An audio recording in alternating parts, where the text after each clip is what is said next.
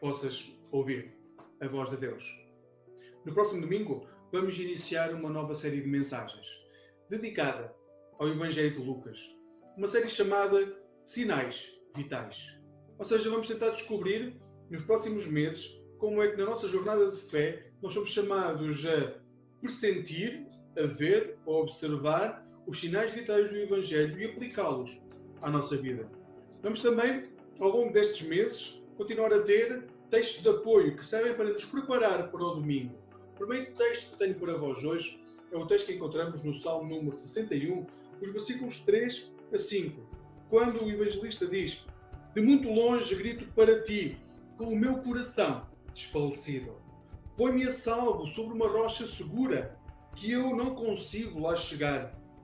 Tu tens sido o meu refúgio e uma forte, uma forte torre que me livra do inimigo. Quero viver na tua casa para sempre, protegido debaixo das tuas asas.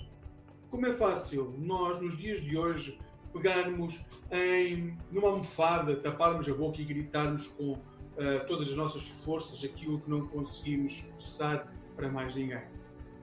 Como é fácil nós guardarmos para nós mesmos aquilo que nos vai destruindo. A reação natural é tentar arranjar formas de suprir essa dor, de aliviar essa dor.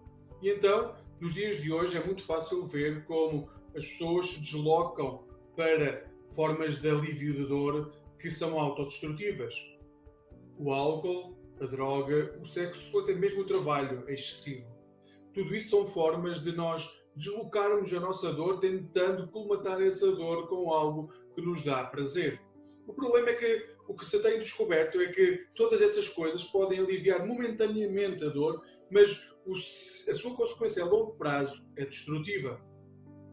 O salmista dá-nos outro caminho a seguir, que não a autodestruição, que é que podemos clamar a Deus.